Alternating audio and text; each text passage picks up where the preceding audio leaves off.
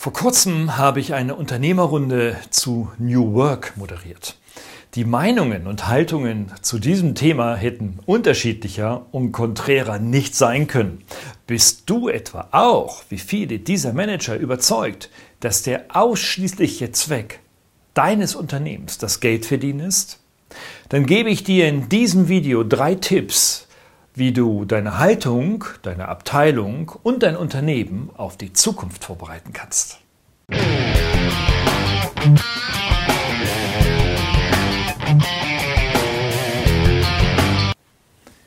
Liebe Führungskräfte, liebe Unternehmer, ich kann euch nur allzu gut verstehen.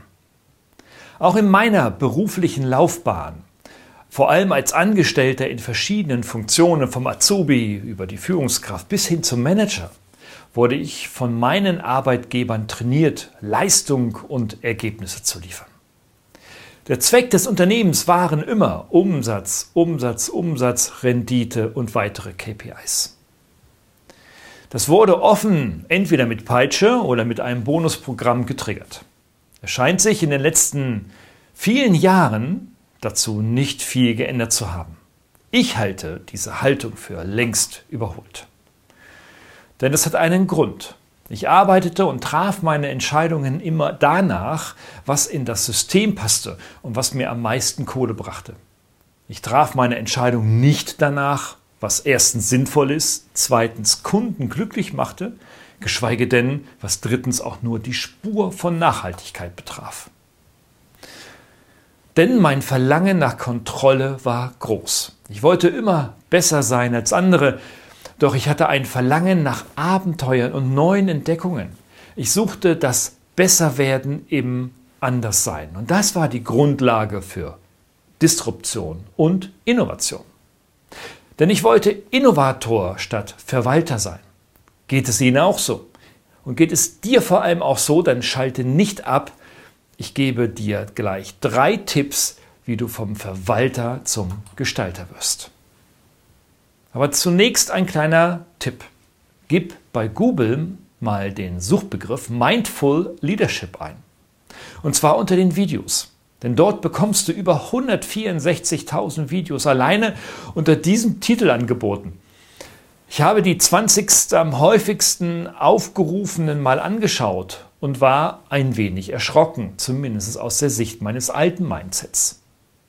Da kommt so etwas vor wie Atemübungen statt Arbeiten, Meditieren statt Meeting, Achtsamkeit statt Business.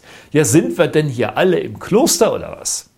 Das kann ich doch einem Unternehmer ohne Not doch gar nicht vermitteln. Das ist doch für die Führungskräfte völlig abgefahrenes Zeugs, die mit allem, was sie in den letzten ja, bis zu 40 Jahren in Unternehmen erfahren und gelernt haben, nahezu bricht. Es scheint um etwas Neues zu gehen, um Achtsamkeit, um Wertschätzung, um weg vom Handeln hin zum Sein. Ja, und damit beschäftigen sich Unternehmen meistens nur dann, wenn sie Not haben. Aber diese Not muss nicht unbedingt eine finanzielle Not oder eine existenzielle Not sein. Sie versteckt sich häufig im Detail des Führungsalltags. Ein Beispiel. Du bist in einem Mitarbeitergespräch und versuchst, den Worten deines Gegenübers zu folgen.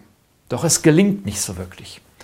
Noch verärgert über das vergangene Telefonat mit einem Kunden kreisen deine Gedanken schon um den nächsten Termin. Die Zeit rennt davon und dein Mobiltelefon vibriert unaufhörlich. Du wirfst einen Blick auf das Display und schon sind die Worte des Mitarbeiters im Hintergrund und erscheinen zunehmend vage. Stattdessen nickst du mit dem Kopf und symbolisierst damit deinem Mitarbeiter, hey, ich bin ja eigentlich da und ich folge deinen Worten. Doch in Wahrheit hast du kaum etwas verstanden. Gedanklich bist du an einem ganz anderen Ort. Wäre es nicht wirklich sinnvoll, solche Situationen zu vermeiden, denn eigentlich kosten die nur Zeit, nur Energie, machen einen unglaublichen Stress, schaffen eben kein Vertrauen, sondern Misstrauen und zerstören eigentlich über lang die Zusammenarbeit. Aber sind wir ehrlich, der Teufel steckt in der Struktur. Je mehr sich Kolleginnen und Kollegen im Unternehmen so verhalten, umso mehr ist dieses Verhalten kulturelles Gut. Und das beobachten wir in ganz vielen Unternehmen. Es ist tief verankert in der Genetik der Unternehmenskultur und als zwar schlechter, aber immerhin handlungsleitender Wert etabliert und wohl dem, dessen Unternehmen noch wirklich richtig fette schwarze Zahlen schreibt. Doch was kannst du jetzt als Führungskraft tun, um dieses alte Denken hinter dir zu lassen und dich auf die Zukunft vorzubereiten? Erster Tipp. Wenn du denkst, dass du als Führungskraft immer noch allein das Schicksal deines Unternehmens und deiner Abteilung gestaltest, irrst du. Du bist machtlos. Gestalten geht nur mit deinem Mitarbeiter. Bist du ein Verwalter, brauchst du auch keine Mitarbeiter. Wenn du gestalten möchtest, musst du deine Mitarbeiter ins Boot holen. Es ist daher viel wichtiger, mit den Menschen zu sprechen, als mit deinem Terminkalender oder Anweisungen per WhatsApp zu kommunizieren. Die Welt dreht sich nicht um dich, sie dreht sich um dein Team. Und das ist keine Floskel, denn Team besteht aus Menschen, das ist eine Familie und jeder, der zu Hause Familie hat, weiß, was es bedeutet, auch schon mit vier, fünf Menschen zu Hause zu kommunizieren und unterschiedliche Interessen auszutarieren.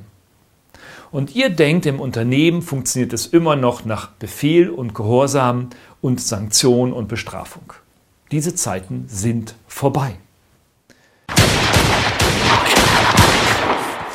Denn Tipp 2, wenn du zum Innovator werden willst, dann muss das Verwalten nach hinten rücken.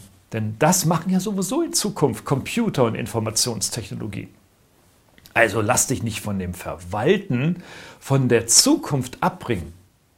Lass dich stattdessen von Mitarbeitern und verrückten Leuten inspirieren, die etwas völlig anderes tun und auch von ihrer Persönlichkeit, von ihrem Charakter anders sind als du. Aber es braucht zwei wesentliche Voraussetzungen. Das erste ist, du brauchst unglaublich viel Toleranz und du brauchst viel Neugierde auf Neues. Wenn du ein Verwaltertyp bist, dann hast du wenig Toleranz und du hast null Neugierde. Denn wer ist schon neugierig darauf, ein neues Formular auszufüllen? Tipp 3. Stelle doch endlich die Mitarbeiter ein, die richtig Schwung in deine Abteilung bringen. Du brauchst Neinsager, du brauchst Querdenker, du brauchst Spinner und du brauchst Menschen, die einfach besser sind als du da sich die Welt nicht mehr um dich dreht, sondern eigentlich nur noch um die Idee, das Innovative, das Kreative, das aus einem Team, aus einer Zusammenarbeit von Menschen kommt, brauchst du eben exakt diese Leute. Arbeite also an deiner Akzeptanz, dass diese neuen Menschen heute sowieso und in Zukunft längst besser sind, als du es jemals warst. Das sind bittere Wahrheiten. Aber in diesen Wahrheiten steckt der Weg in eine innovative Zukunft und vor allem in ein Arbeitsumfeld, das viel mehr Spaß macht als das Verwalten von heute. Wenn du diese drei Punkte oder vielleicht auch erstmal nur einen beachtest und ihn reflektierst und in dein Arbeitsumfeld einbindest, dann kannst du ein Innovationsklima beginnen, du kannst es entwickeln, initiieren, indem du eben nicht mehr Neues erstickst, sondern Neues ermöglichst. So nutzt du auch nebenbei, so ganz nebenbei, das Potenzial von deinen Mitarbeitern. Und je jünger sie sind, umso mehr wollen sie exakt so arbeiten, vor allem aber von dir geführt werden. Du nutzt so die Kreativität und das Potenzial neuer Ideen und mögen sie auch mit Erfahrungen sofort totzuschlagen sein. Höre sie dir an mit Toleranz, mit Weitblick, mit Neugierde.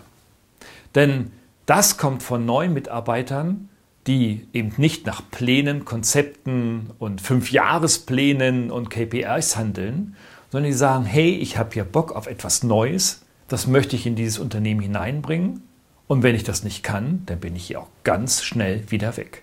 Entscheide dich, willst du ein Verwalter bleiben oder ein Innovator werden. Hat dir das Thema gefallen, hat dir die Bearbeitung des Themas gefallen, dann abonniere doch bitte gleich diesen Kanal äh, und schreibe auch einen Kommentar unter das Video und unter den Podcast. Wenn du Fragen hast, gerne auch in die Kommentare hinein. Die Community wird sich dann um dieses Anliegen kümmern und ich auch und werde es auch in Zukunft aufgreifen. Viel Erfolg und alles Gute, viel Kraft.